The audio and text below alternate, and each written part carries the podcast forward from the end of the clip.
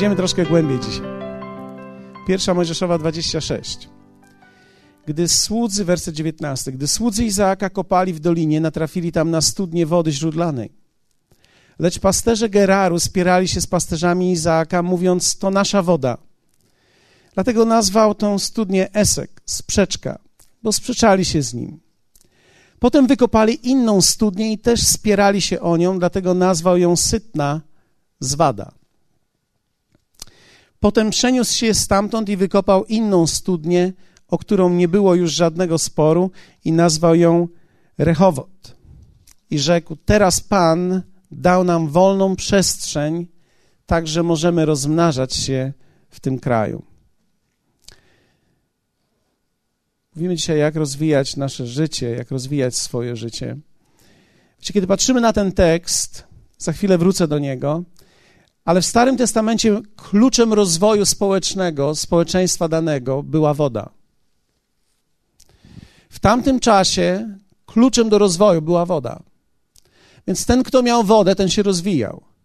Ten, kto miał dostęp do wody, mógł się rozwijać dalej w swoim życiu i rozwijać swoje życie. Ten, kto miał wodę, kto miał dostęp do wody, mógł rozwijać miasto. Mógł rozwijać swoją zagrodę. Małą, dużą. Szukano wody w tamtym czasie i najczęściej szukano wody źródlanej. Dlatego, że było bardzo ograniczona ilość miejsca przy wodzie płynącej już. Więc szukano miejsc, gdzie można wybudować studnie, gdzie będzie źródło głębokie, skąd będzie można czerpać wodę w nieskończoność. Wodę zdrową. Szukano tego jako miejsca do zamieszkania, tak aby można było tworzyć oazę. Więc nic dziwnego, że prowadzono walkę o wodę. Była ona źródłem życia. I teraz, oczywiście w Starym i w Nowym Testamencie, my rozumiemy, że w Starym Testamencie mamy pewne obrazy Nowego Testamentu i musimy umieć patrzeć na Stary Testament przez pryzmat Nowego. To jest to, co często mówiłem, kiedy Stary Testament jest dla ciebie zbyt krwawy, zacznij go czytać przez okulary z tej strony. Czyli zacznij i otwórz Nowy Testament i najpierw poznaj Boga. Nieszczęściem byłoby, gdybyś skoczył do wody i skoczył na płyciznę i, i, i zrezygnował. I złamał sobie kręgosłup. Tak? Ważne jest, że kiedy wskoczysz do wody, wody słowa, abyś skoczył na głębokość, która jest bezpieczna. Więc proszę cię, zacznij od Nowego Testamentu. Dlatego, że Stary Testament w pewnym sensie jest wodą, która może być niebezpieczna, jeśli w niewłaściwym miejscu skoczysz. Więc kiedy patrzymy na ten tekst, musimy również umieć spojrzeć na niego przez pryzmat Nowego Testamentu. Izaak, syn obietnicy.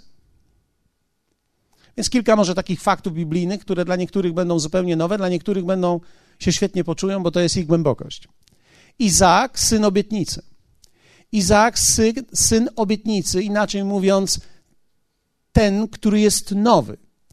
Mowa była o Izaaku, że był tak jakby dany Abrahamowi po raz drugi, wzbudzony jakby z martwych. Kto z was pamięta Abrahama, który miał w ofierze złożyć Izaaka? Więc można byłoby powiedzieć, że Izaak był synem, który został otrzymany jakby na nowo, nowy człowiek. Czyli mamy starego człowieka, który został zastąpiony baranem i zginął baran, nie on, i powstał jakby zupełnie nowy człowiek. Więc kiedy mowa jest o Izaaku, mowa jest o tobie i o mnie. Dlatego, że ty i ja jesteśmy dziećmi, synami obietnicy. Jesteśmy potomkami Abrahama. Możemy się utożsamić z tym? Więc Izaak jest syn obietnicy, nowy człowiek. Walczy on z pasterzami Geraru, którzy symbolizują cielesność człowieka. Jak wielu z Was wie o tym, że cielesność w każdym z nas w kontekście umysłu, pamięci, kodu emocjonalnego, który został w nas włożony, jest wiele problemów, z którymi walczymy. Zatem mamy jednego Izaaka, który walczy z wieloma pasterzami Geraru. Tak? To jest też tak jak ty, który walczy z wieloma myślami w swoim życiu, z wieloma warowniami w swoim życiu. Walczysz o wodę walczysz o wodę. wiemy o tym, że walka jest o dwie studnie. Jedna, która już istniała, czytamy o niej w wersecie 19, natrafili tam na studnię wody źródlanej. Natrafili tam na studnię wody, czyli zaczęli kopać i zobaczyli, że tam jest studnia, więc jedna studnia to była studnia, która już istniała, natrafili na nią i mieli tą wodę. To była pierwsza walka.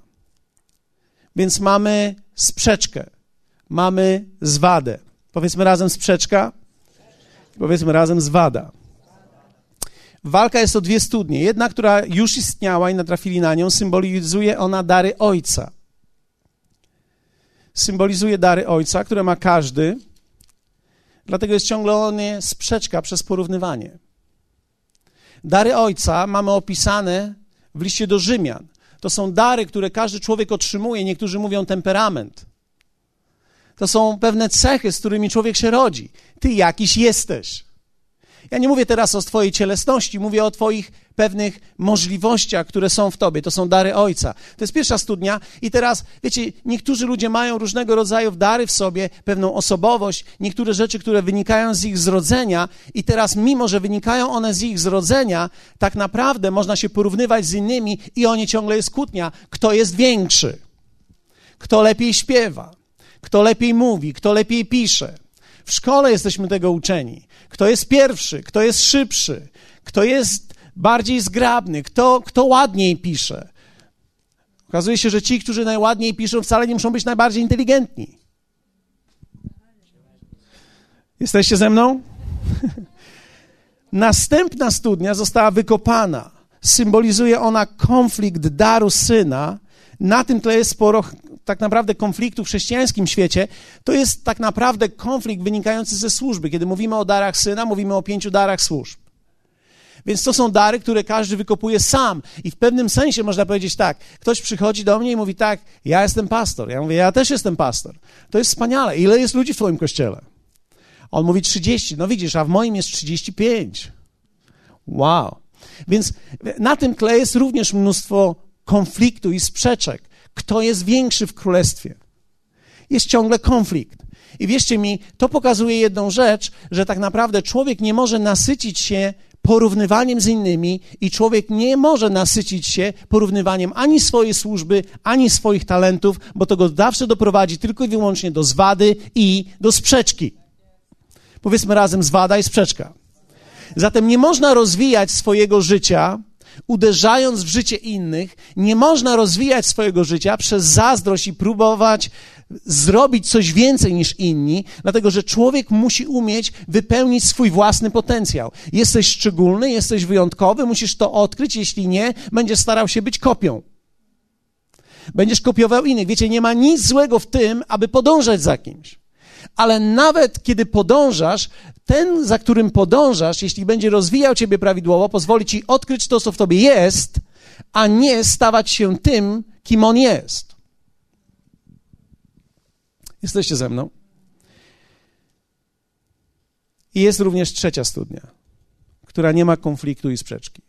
I, I o niej jakby chciałbym dzisiaj mówić szczególnie. Dlatego, że każdy człowiek może rozwinąć swoje życie, każdy człowiek może mieć obfite życie, każdy może mieć satysfakcjonujące życie. To jest studnia, którą każdy człowiek musi wykopać sam. To jest studnia, którą ty musisz wykopać sam. To jest studnia, która ma kontekst Nowego Testamentu. To jest studnia ducha. Tą studnię kopie każdy sam to jest studnia ducha, który jest umieszczony wewnątrz Twojego ducha. Duch z dużej, umieszczony w duchu z małej. Tak? Nie jesteśmy za głęboko? Ok. Przypowieści 4:23 mówi tak. Czujniej niż wszystkiego innego strzeż swego serca, bo z niego tryska. Studnia tryska. Z niego tryska źródło życia. Tak? Oddal od siebie fałsz ust i trzymaj z dala od siebie przewrotność warg. Więc możemy widzieć tutaj w tym tekście, że serce jest źródłem. Serce jest studnią. Dlatego też Słowo Boże mówi, że kiedy przychodzimy do Jezusa, otrzymujemy nowe serce. Dlatego, że to nie chodzi o to, żebyś ty teraz stare poprawił. Musisz mieć nowe serce. Dostałeś nowe serce, aby mieć zupełnie nowe źródło. Dlatego, że stare może być ulepszone, ale nigdy nie będzie nowym. Można stare powstrzymać, ale nigdy się nie stanie nowym.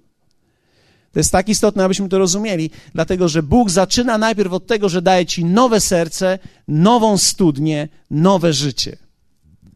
Zobaczcie, że tu jest pokazane, że serce wyraża się przez usta.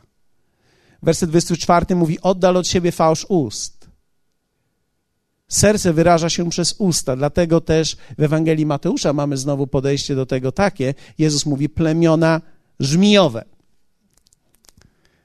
Plemiona żmijowe, może chwilę powiedzmy o tym, bo to jest bardzo istotne. Plemiona żmijowe, Jezus mówił o plemionach, które tak naprawdę cały świat ogarnęły, które swoje żądło mają w żmii, która dotknęła.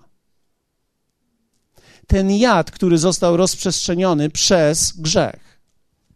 Więc teraz każdy, kto się rodzi na tym świecie w naturalnym wymiarze, każdy jest plemieniem żmijowym dlatego że każdy ma w sobie potencjał grzechu i to jest tylko kwestia chwili, gdy się urodzisz nawet i w wierzącej rodzinie i pójdziesz do akwarium, ten grzech cię ukąsi. Wystarczy, że minie rok, półtora i ty zaczniesz mówić nie po raz pierwszy w swoim życiu. Wiecie, człowiek ma rok czasu i bije mamę po buzi. I teraz Jezus mówi tak: jakże możecie mówić dobrze, będąc złymi? Albowiem z obfitości serca mówią usta. Czyli możemy powiedzieć sobie w ten sposób: źródło i studnia to jest umiejętność mówienia, wyraża się przez usta. Dlatego też Biblia bardzo wiele mówi o wyznaniu i o mówieniu i o tworzeniu życia ustami. Wiecie, kiedyś jeszcze wiele lat temu uczyliśmy się o wyznaniu. Ale tak naprawdę nie chodzi tylko i wyłącznie o technikę. Tu chodzi o to, że człowiek, kiedy obserwuje to, co mówi, może wiele nauczyć się o sobie samym. Dlatego, że również Biblia uczy, że z tego samego źródła nie mogą płynąć dwie różne wody. Tak? Można mówić dobrze tylko kiedy zaczerpnę z mojego nowego człowieka. Czyli ja zacznę mówić dobrze, kiedy zaczerpnę z nowego człowieka. W Ewangelii Jana Jezus mówi tak, siódmy rozdział. A w ostatnim wielkim dniu święta stanął Jezus i głośno zawołał: Jeśli kto pragnie, niech przyjdzie do mnie i pije. Kto wierzy we mnie, jak powiada pismo, z wnętrza jego popłyną rzeki wody żywej. A to mówiło duchu, którego mieli otrzymać ci, którzy w niego uwierzyli, albowiem Duch Święty nie był jeszcze dany, gdyż Jezus nie był jeszcze uwielbiony. Ja, ja nie będę wchodził dokładnie w całą teologię tego tekstu, ale, ale możemy ki na kilka rzeczy zwrócić uwagę. Pierwsza rzecz jest taka, jeśli kto pragnie, niech przyjdzie i pije. Czyli pragnienie zmusza człowieka albo sprowadza go do miejsca, w którym buduje studnie to pragnienie nowego życia sprawia, że będziesz tą studnię w swoim życiu budował. Ta studnia tak naprawdę duchowa w Nowym Testamencie to jest Twoja osobista relacja z Bogiem. Twoja osobista relacja z Bogiem, która tak naprawdę jest Twoją osobistą relacją z Duchem Świętym. I teraz, to jest ciekawe. Tego się nie da pozazdrościć tylko, i nie można o to zawalczyć, bo każdy człowiek musi to dostać sam i wziąć sam i wykopać samemu. To jest możliwe, woda jest dostępna, trzeba się do niej dokopać, trzeba ją wziąć samemu. Czyli ja nie mogę wprowadzić ciebie w moją studnię, mogę cię zachęcić i powiedzieć: Ta studnia jest dla ciebie. Studnia żywej wody, która popłynie z ciebie. Kto wierzy we mnie, Jezus mówi, jak powiada pismo, z wnętrza jego popłyną rzeki wody żywej. Czyli najpierw, zobaczcie, tu jest taki tekst. Najpierw ty przychodzisz, aby się napić, i pijesz ty przez wiarę, wiara wprowadza ducha do twojego wnętrza i wtedy z twojego ducha już zaczyna to płynąć samemu. E, e, musicie to chwycić, bo to jest fundament relacji z Bogiem. To jest coś więcej niż tylko śpiewanie, to jest coś więcej niż mówienie, to jest fundament relacji. Wiara sprowadza nas do miejsca, w którym tak naprawdę jestem w stanie napić się tego, co On mi daje. I kiedy napije się tego, co On mi daje, przez wiarę pije, przez wiarę przyjmuje ducha, duch rozpoczyna pracę we mnie i zaczyna płynąć ze mnie. Wtedy tak naprawdę zaczynam mieć nowe źródło w sobie, nowego człowieka w sobie, który jest wypełniony też duchem i ten duch może płynąć przeze mnie. Dlatego każdy może mieć swoją własną studnię, o którą nie będzie sprzeczki i stanie się ona miejscem Twojego życia i rozwoju życia. Zobaczcie, tutaj w tym tekście jest powiedziane tak. Potem przeniósł się stamtąd i wykopał inną studnię. Kto wykopał? Izaak. Powiedzmy razem Izaak. Czyli ty, syn obietnicy. I teraz, o którą nie było już żadnego sporu i nazwał ją Rehowot, co w hebrajskim oznacza wolna, duża przestrzeń do rozwoju. Do dzisiaj jest tam miasto. Wspaniałe miasto, położone nad wspaniałą wodą.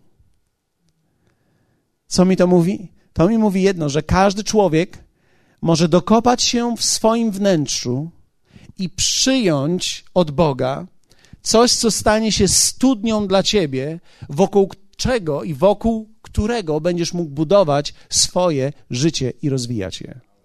Wszystko, to mi mówi jedno, wszystko w Twoim życiu, w nowym stworzeniu może popłynąć stąd. Twoja relacja, Twoje małżeństwo, Twoje dzieci, Twoja obfitość, Twoje przyjaźnie, Twój kościół, Twoja służba, wszystko płynie stąd. Cały sukces i zwycięstwo oparty jest na wewnętrznej studni i jej umiejętności budowania, a nie na tym, kogo znam, z kim rozmawiam, kogo lubię, kogo przekupię, albo do kogo chodzę na obiad, albo na kolację, albo na kawę, z kim się umawiam. To jest coś więcej niż to. Wiecie, kontakty w życiu nie dadzą nam tego, co studnia, która jest wewnątrz nas. Studnia jest fundamentem życia. To jest woda, to jest miejsce relacji i połączenia. Zwróćcie uwagę, że można żyć bez jedzenia przez jakiś czas, ale nie można żyć bez wody. Jest w tobie więcej wody niż wszystkiego innego. Dzisiaj zbada, zbadałem to, niektórzy wiedzieli to od początku, ja musiałem zbadać to. Wiecie, w człowieku jest około 60% wody. To oznacza, że więcej niż wszystkiego innego w tobie jest wody. Dlatego potrzebujesz wody. Dlatego też słowo mówi, większy jest ten, który jest we mnie, od tego, który jest na świecie. Dlatego, że to, to, mi mówi według proporcji jedno, że więcej we mnie jest duchowego człowieka niż wszystkiego innego. Dlatego, że Bóg zestawia wodę z duchem, to oznacza, że większy jest ten, który jest we mnie od tego, który jest na świecie. Substancji Bożej w tobie jest o wiele więcej niż wszelkiej cielesności i wszystkiego. Tylko nie zdajemy sobie czasami z tego sprawy, że tego, co jest z Boga w nas, jest o wiele więcej niż tego, co jest ze starego człowieka jeszcze. To miejsce relacji, to Twoje wnętrze. Bóg jest wszechobecny. Teraz chciałbym powiedzieć Wam jedną taką prawdę, która jest bardzo teologiczna. Bóg jest wszechobecny. Boga, w którego wierzymy, On jest wszechobecny. On jest w piwnicy, On jest na dworcu, On jest na polu, On jest wszędzie, On wypełnia wszystko. Ale musisz mieć miejsce, w którym się z Nim komunikujesz. I to, że on wypełnia wszystko, wcale nie oznacza, że słyszysz go wszędzie i widzisz go wszędzie. Musi być miejsce, i tym miejscem jest Twoje wnętrze, Twój nowy człowiek, Twoja studnia, którą sam kopiesz, którą sam budujesz. Posłuchaj mnie. Jedna z największych rzeczy, którą będziesz miał w swoim życiu, to jest Twoja osobista relacja z Bogiem. Twoja osobista relacja z Bogiem jest Twoją studnią, to jest Twoja osobista relacja z Duchem Świętym. Bez niej nie można zbudować żadnego sensownego życia. Można zbudować życie, ale nie sensowne życie. Ale jest to miejsce i sposób. To wnętrze. To jest miejsce komunikowania się z Nim. To jest moja studnia, nasze źródło, w którym mieszka Duch Święty. Zastanawiam się, a jak wygląda dzisiaj Twoja studnia? Jak, jak wygląda Twoja studnia? O którą nie ma o którą nie ma sprzeczki ani zwady. Ta studnia wewnętrzna. Jak silna jest wewnątrz ciebie? Dlatego, że jest kilka rzeczy, które chciałbym dzisiaj podkreślić. Każdy nowonarodzony, pierwsze, każdy nowonarodzony ma dostęp do Ducha Świętego w swoim duchu.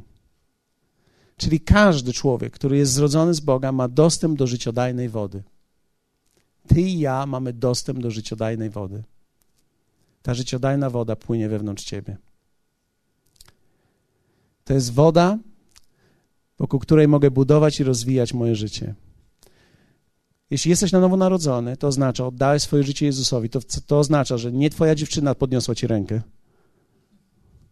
Nie twoja żona cię przyprowadziła i powiedziała Jezus Panem, aleluja. Tylko to wyniknęło z twojego pragnienia i woli zanurzenia się w tym, co jest niewidzialne i akceptacji tego, połączeniu z łaską Bożą, stajesz się nowym człowiekiem. Tego się nie da podrobić. Tego się nie da wychodzić. Czyli nie można wychodzić tego do kościoła. To jest zrodzone. Ale każdy, kto to zrodził, ma dostęp do ducha, do ducha świętego. Nie jakiegoś ducha, świętego ducha. Masz dostęp do tej wody i ona wewnątrz ciebie płynie. Drugie, każdy może budować swoją relację z Duchem Świętym. Wiecie, przez pierwsze lata mojego chrześcijaństwa ja słuchałem na temat tego, jak to się robi. Szczerze mówiąc, nie wiedziałem za bardzo. Próbowałem robić różnymi technikami, jak wielu ludzi próbuje zacząć od różnych technik. Słuchałem, że trzeba przez godzinę dziennie się modlić. Najlepiej na językach. Próbowałem to. I wiecie, muszę powiedzieć, że każda modlitwa przynosi efekt. Nie każda jednak efekt, który ty byś chciał. Więc mogę powiedzieć tak, że każda modlitwa, kiedy człowiek próbuje i się uczy, nie jest na darmo. Ale nie każda przynosi nam taki efekt, jakbyśmy chcieli. Dlatego, że to jest kwestia budowania tej studni, nie tylko dojścia do wody, ale zbudowania prawidłowego otworu, tak że można za każdym razem po to sięgać. Wiecie, studnia to nie dziura. Studnia to jest coś, co się buduje specjalnie, żeby można było łatwo do tego sięgnąć. I każdy może budować swoją relację z Duchem Świętym. To jest Twoja relacja z Bogiem. Wiecie, relacja z Bogiem to nie jest nudny czas na fotelu, który umożliwia szybkie zaśnięcie. Niektórzy tak traktują relację z Bogiem, że wezmą psalmy. O, hallelujah. Przeczytałem pół psalmu, zasnąłem. Nie wiem kiedy. Ale to jest moje źródło i to może stać się Twoim źródłem, z którego czerpiesz wszystko, czego potrzebujesz. Wiecie, Twoja relacja z Bogiem, Twoje miejsce spotkania, Twoje miejsce spotkania w Starym Testamencie nazywano również to namiotem spotkania. Twoje miejsce spotkania, które budujesz, jest tak naprawdę możliwością, gdzie otrzymasz myśli, instrukcje do swojego życia. Co masz powiedzieć swojej żonie? Co masz powiedzieć swojemu szefowi? Tak naprawdę to jest fenomenalne miejsce, gdzie odkrywasz swoje dary, swoje pragnienia. To jest fantastyczne miejsce, gdzie się uczysz o sobie samym. To jest miejsce, gdzie Bóg w bezpieczny sposób, w akceptacji, mówi ci o tobie. Wiecie, posłuchajcie mnie, kiedy człowiek nam mówi o nas, my jesteśmy zranieni. Ale kiedy Bóg otacza nas swoją miłością i mówi nam o nas, jesteśmy wyzwoleni. Kiedy coś masz w życiu i ludzie ci coś sugerują, ludzie cię dotykają. I trzeba wielkiej mądrości, żeby od nich coś usłyszeć. Ale kiedy Bóg ci to mówi, to jest najszybsza droga do rozwoju, najszybsza droga do przemiany. Ktoś ci powie, jesteś uparty jak osioł, a ty mówisz, nieprawda. Co potwierdza powyższą tezę. Ale widzisz, kiedy stajesz przed Bogiem i On mówi do ciebie w specyficzny sposób, On dobiera inaczej słowa, On nie powie ci, że jesteś uparty jak osioł. On ci powie, widzę upór i twardość w twoim sercu. zaczynasz ją odczuwać w sobie. Zaczyna ci ona przeszkadzać. Za, zaczyna cię denerwować. Mało tego, zaczynasz ją widzieć tak bardzo, że modlisz się i mówisz: Panie, uwolnij mnie od tego. W momencie, kiedy człowiek ci to mówi, ty wszystkim, co masz w sobie, mówisz nie. Jeszcze zrobisz coś innego. Nie tylko nie będziesz niczego szukał w sobie, będziesz się bronił i teraz masz prawo do szukania czegoś u drugiego. To ja ci teraz przeszukam. Ja ci powiem teraz o tobie. Wiecie, bo taka jest nasza reakcja. Taka jest nasza reakcja w naszej duszy chorej. Biblia mówi, że tylko mądry człowiek potrafi słuchać uwagi innych. Głupiec je ignoruje. Wiecie, do, do mądrości się dojrzewa. Dlatego, że zależy od tego, zależy często, kto nam co mówi.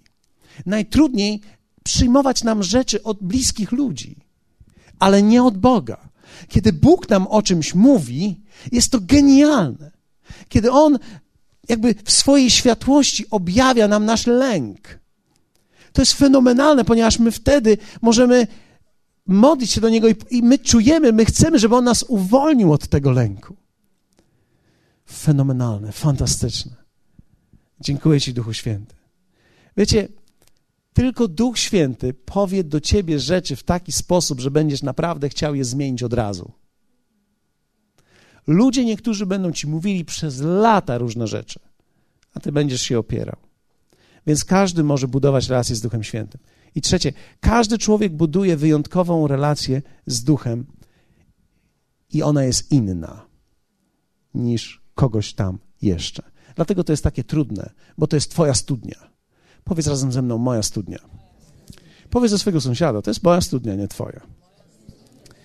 Wiecie, ja mam, ja mam wspaniałą rodzinę, mam wspaniałą rodzinę, ja dzielę się z nimi różnymi rzeczami, ale wiecie, my nie możemy zbudować razem studni. To musi być moja studnia, to musi być jej studnia, to musi być jego studnia. To nie, nie wiem, gdzie jest moja córka, uciekła, ma zajęcie, okej. Okay. A więc, więc to nie może być nasza studnia o, my jako małżeństwo zbudujemy studnię. Źle to wyglądało, prawda? Średnio to wyglądało. Na, na płytach tego nie widzą, okej. Okay. My jako małżeństwo zbudujemy razem studnię. My możemy zbudować wspólnotę, ale studnię buduje każdy człowiek sam. My możemy zbudować wspólnotę i bliskość między sobą, ale nikt nie będzie miał takiej wspólnoty, takiej relacji z Bogiem, jak ty ona jest wyjątkowa i ona jest inna. Dlatego nie da się wprowadzić kogoś w Twoją relację i nauczyć go tej relacji. Wiecie, to jest bardzo trudne. Ja, ja, nie jestem w stanie wziąć mojego syna i powiedzieć: chodź, mój synu, pokażę Ci, jak się ma relację z Bogiem, i wtedy Ty się możesz jej nauczyć. Nie, to jest jego rzecz. Przypowieści 30 mówi taki tekst. Trzy rzeczy są niezrozumiałe dla mnie, owszem cztery, których nie pojmuję. Chciałby się powiedzieć trzy albo cztery w końcu. Trzy rzeczy są niezrozumiałe, owszem cztery, których nie pojmuję. Szlak orła na niebie, droga węża na skale, droga okrętu na pełnym morzu i obcowanie mężczyzny z kobietą. Obcowanie mężczyzny z kobietą, bycie mężczyzny z kobietą jest niepojęte. Co to mi mówi? Mówi mi to jedną rzecz, że relacja przymierza jest niepojęta dla kogoś, kto w niej nie jest i nie można jej opisać z zewnątrz. I wiecie, ja nie mówię tutaj o, o pościeli. Ja mówię tutaj o relacji, o wymianie nie dotyku, ale całego kontekstu, który jest między kobietą i mężczyzną który jest tak naprawdę o wiele bardziej złożony niż nam się wydaje. To nie jest kilka minut, to nie jest to nie jest buzi, buzi, to, to jest o wiele bardziej złożone. To są gesty, to są uczucia, to są czyny, to jest działanie, to jest wzrok, to jest spojrzenie. Wiecie, jest wiele tego, jest, jest komentarz, jest ton, cały komunikat, który pada między nami. Jest bardzo wiele, jest to złożone i jest to wyjątkowe i unikalne. To mówi mi jedno, że każda relacja przymierza, czyli relacja, którą ty masz z Bogiem, będzie wyjątkowa, będzie niepowtarzalna i tak naprawdę nikt nie będzie będzie ci mógł powiedzieć, że ona jest dobra czy zła. Ty sam będziesz musiał ją wykopać, sam będziesz musiał z niej skorzystać i ona musi stać się wyjątkowa dla ciebie. Dlatego ja nie mogę ci powiedzieć, Wstawaj rano o szóstej i módl się godzinę i zobaczysz, co będziesz czuł, bo będziesz czuł to samo, co ja czuję, bo tak nie będzie. Widzisz, ja wstanę o szóstej, będę coś przeżywał i będę coś czuł, bo ja o szóstej coś czuję, ale wielu ludzi o szóstej nic nie czują, albo czują coś innego niż ja czuję. W związku z tym twoja relacja z Bogiem i twój czas z Bogiem będzie zupełnie inny niż mój. On będzie wyjątkowy. Mamy inne emocje, inne odczucia, inne myśli, inny kontekst podchodzimy do tego na różne sposoby. Wierzcie mi, niektórzy z nas mieliśmy kochających ojców, więc kiedy mówimy ojcze, my czujemy wszystko, my, my całym sobą czujemy wszystko. Wiecie, ja kiedy dojrzewałem, nie miałem ojca, więc kiedy ja mówię ojcze, dla mnie słowo ojcze jest nieznaną formułą emocjonalną. Ja musiałem przez lata się przebić do tego miejsca. W zasadzie odkryć to miejsce, nawet się nie przebić, odkryć to miejsce, odkryć, jakie ono jest dla mnie, bo ja nigdy nic nie czułem. Niektórzy z Was mają inne odczucie. Kiedy mówisz słowo ojciec, to jest Twój kochany tatuś, który zawsze Cię odprowadza na dworzec, zawsze przychodzi na autobus, albo prowadził Cię za rękę do przedszkola, albo odwoził Cię zawsze do szkoły.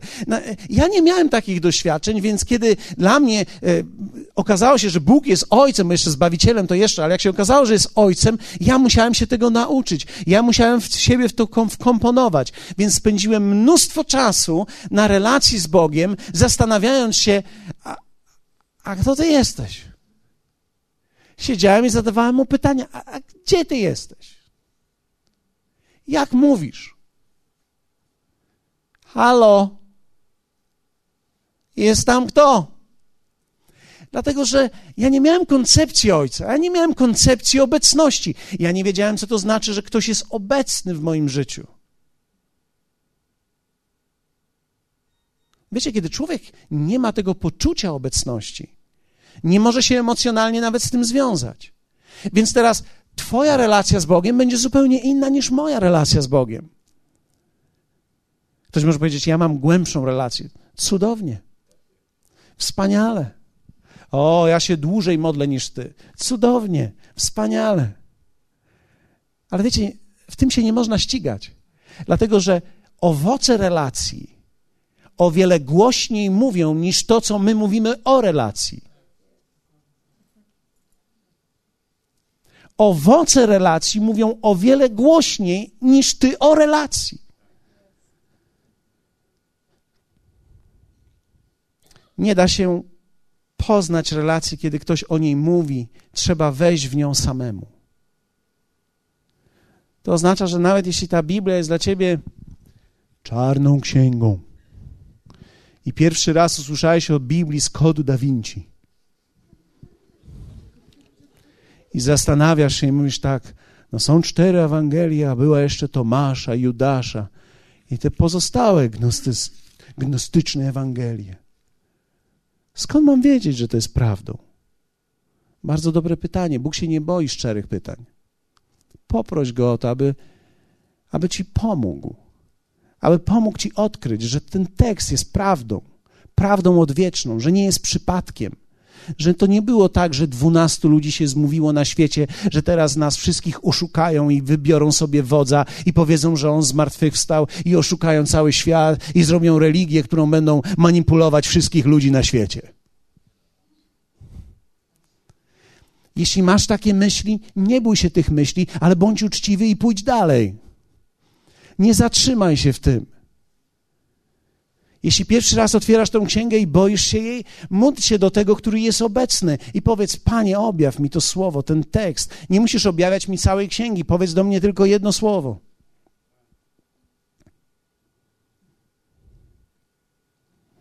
W Ewangelii Łukasza w 11 rozdziale, mam jeszcze chwilę. Zobaczcie, to jest fenomenalny tekst. Ja wiele się uczyłem z tego tekstu. A gdy on, to jest mowa o Jezusie, Ewangelia Łukasza, 11 rozdział, werset 1-2. A gdy on w pewnym miejscu modlił się i zakończył modlitwę, ktoś z jego uczniów rzekł do niego: Panie, naucz nas modlić się, jak i Jan nauczył uczniów swoich. Wtedy rzekł do nich: Gdy się modlicie, mówcie. I, I, teraz ja się chcę zatrzymać, bo tam jest cała modlitwa Ojcze Nasz. Ja się chcę zatrzymać na tym. Na razie nie, nie wchodźmy w ten tekst modlitwy. Na razie zatrzymajmy się tylko na tym. Gdy się modlicie, mówcie. I ktoś może powiedzieć, ale właśnie nie chodzi o to, żeby mówić. Nie, oczywiście, że tak. Nie chodzi o to, żeby odmawiać. Ale to słowo mówcie dokładnie mówi wyrażajcie to, co jest w sercu. Czyli nie odmawiajcie, ale zacznij od wyrażania tego, co masz w sercu. To jest fundament każdej relacji. Fundament Twojej relacji, w jaki sposób możesz zacząć budować tą studnię, w jaki sposób można budować. Zacznij mówić do niego to, co czujesz. Czasami w samochodzie wyłącz samochód, zanim pójdziesz do domu. Posiedź tam chwilę i powiedz: Panie, boję się. To jest bardzo dobrze. No to znaczy, no nie jest dobrze, że się boisz, ale co chcę powiedzieć, że wszyscy mamy prawo do emocji. Nie ma takiego człowieka, który by się nie bał. A ty chcesz zacząć relację z Bogiem, więc to jest dobrze, kiedy powiesz, Panie, boję się. Albo kiedy powiesz, Panie, czuję się samotny. Widzisz, jedna z najgorszych rzeczy, którą mógłbyś zrobić, to jest zacząć nieszczerze. Czyli od jakiegoś aktu strzelistego. O wszechmocny, wiem, że tam jesteś, siedzisz na niebiesiech. W niebiańskim niebie siedzisz, na niebiesiech, o Panie. I ja tutaj mówię do ciebie teraz.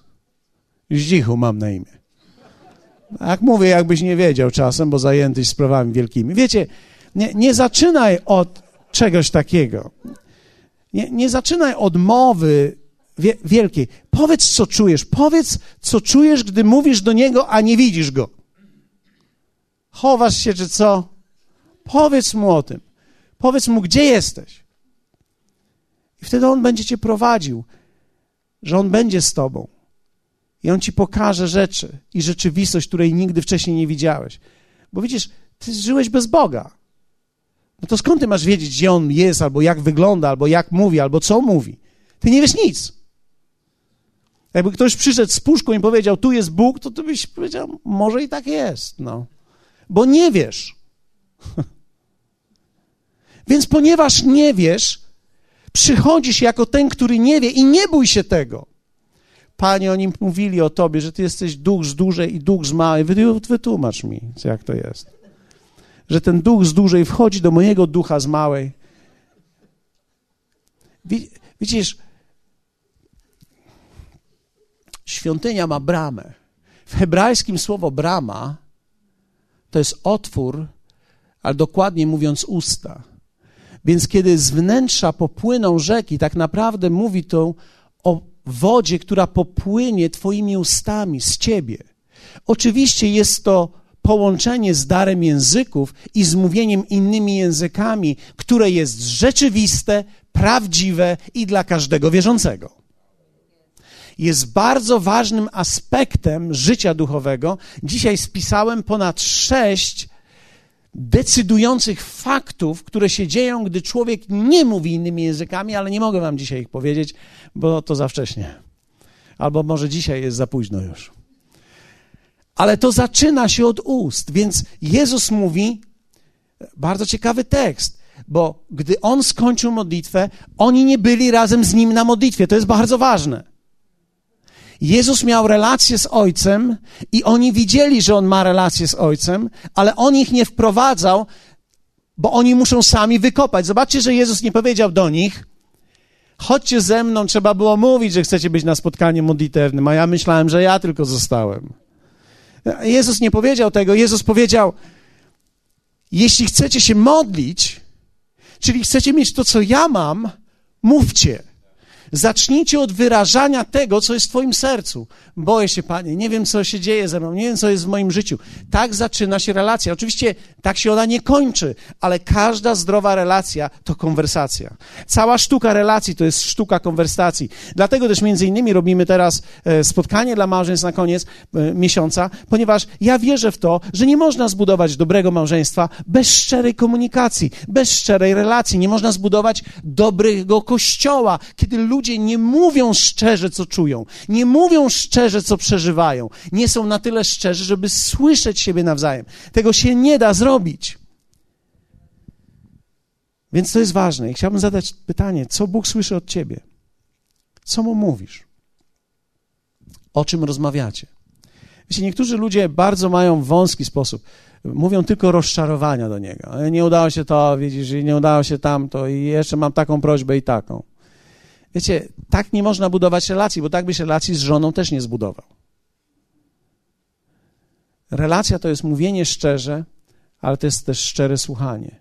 To jest, to nawet nie chodzi o dźwięk. Jak wielu z was wie o tym, że tekst to ja usłyszę, ale co między wierszami, to muszę wyczuć. Czyli nawet nie chodzi o to, żeby usłyszeć Boga, chodzi o to, żeby usłyszeć, co On do mnie mówi, żebym ja w moim sercu był w stanie rozpoznać, co On mówi do mnie. Dlatego nie można ocenić czyjejś relacji z Bogiem, tylko można poznać ją po owocach. Dlatego dzisiaj, dzisiaj nie chcę zbyt wiele wprowadzać nas w to, ale chciałem zachęcić Ciebie do zbudowania studni życia, bo tam jest rozwój.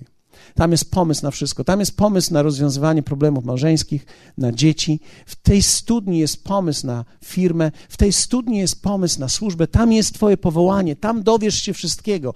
Tam jest tak naprawdę Twój pokój. Wszystko, czego potrzebujesz, dokładnie tam jest. I to jest piękne, dlatego że wiecie, to mi mówi jedno, że nie można, albo może tak, to mi mówi jedno, że każdy człowiek, bez względu na sytuację, na okoliczności w swoim życiu, jest w stanie to osiągnąć. Czy jesteś w więzieniu? Wiecie, w tej chwili mnóstwo kaset i płyt poszło do więzienia. Więźniowie dostali te płyty i zaczęli rozdawać je między sobą, między celami. Wiecie, w więzieniu można zbudować swoją studnię. Czasami nawet jest łatwiej. To jest dobre miejsce, żeby zacząć. Więc kiedy czujesz się zniewolony, załamany, możesz zbudować swoją studnię. Nie musisz czekać, aż ktoś zbuduje ci życie obok dla ciebie. Ty możesz najpierw zacząć od tej studni. Kto dzisiaj chce wykopać swoją studnię?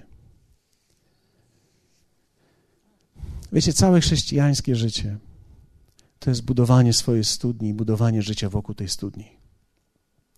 To jest moja osobista relacja z Bogiem. To jest najcenniejsza rzecz, którą mam. Cenniejsza niż moje powołanie.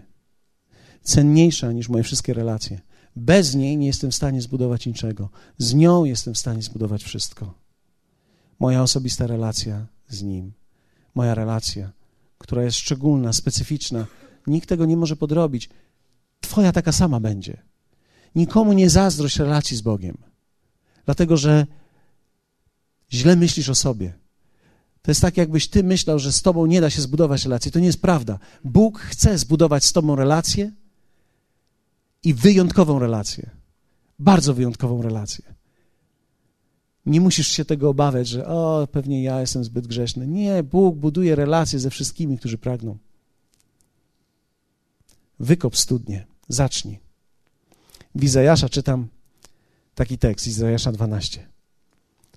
Może powstańmy, uczymy z tego modlitwę naszą. Mam nadzieję, że ktoś skorzystał z Was dzisiaj z tego. Ale to jest. Ja trochę za mało czasu mam, żeby Wam o tym opowiedzieć więcej, ale muszę powiedzieć Wam, że wystarczająco na dzisiaj. To jest największa rzecz, którą mam. I to jest największa rzecz, która pozwoliła mi wytrwać do miejsca, w którym dzisiaj jestem. Jestem dzisiaj silniejszy niż kiedykolwiek byłem, bo studnia, którą mam, jest o wiele bardziej silna niż kiedykolwiek była.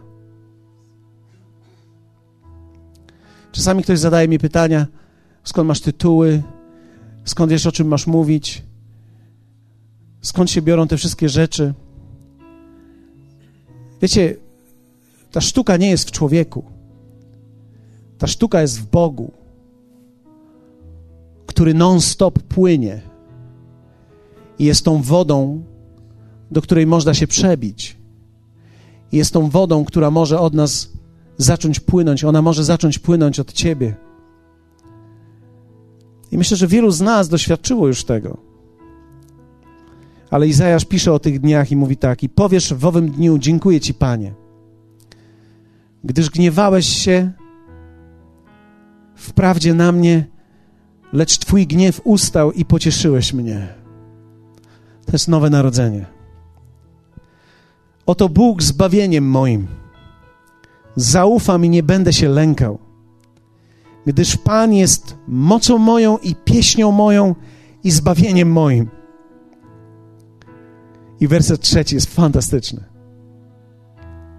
I będziecie czerpać z radością ze zdrojów, ze strumieni, ze strumienia, ze studni, którą wykopiecie. Pamiętam któregoś dnia poznałem Kelly Warnera. Kelly Warner jest jed, był jednym z najbardziej fascynujących teologów w życiu, jakich poznałem. Znał całą Biblię na pamięć. Werset po wersecie, wyraz po wyrazie. Jak wielu z Was zna tak, wielu takich ludzi? Nie tylko to, znał bardzo dobrze hebrajski i grecki i pływał po tekście tak, jak, wiecie, jak we własnej wodzie. Wszyscy kaznodzieje, którzy byliśmy na spotkaniach z nim, czuliśmy się jak w pierwszej A. Baliśmy się, że zada pytanie.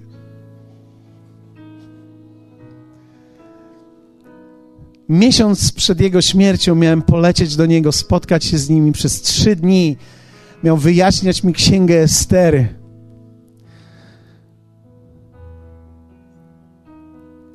Ale pamiętam, opowiadał swoje świadectwo i on mówił: Nikt mnie nie znał, kiedy Pan mnie powołał.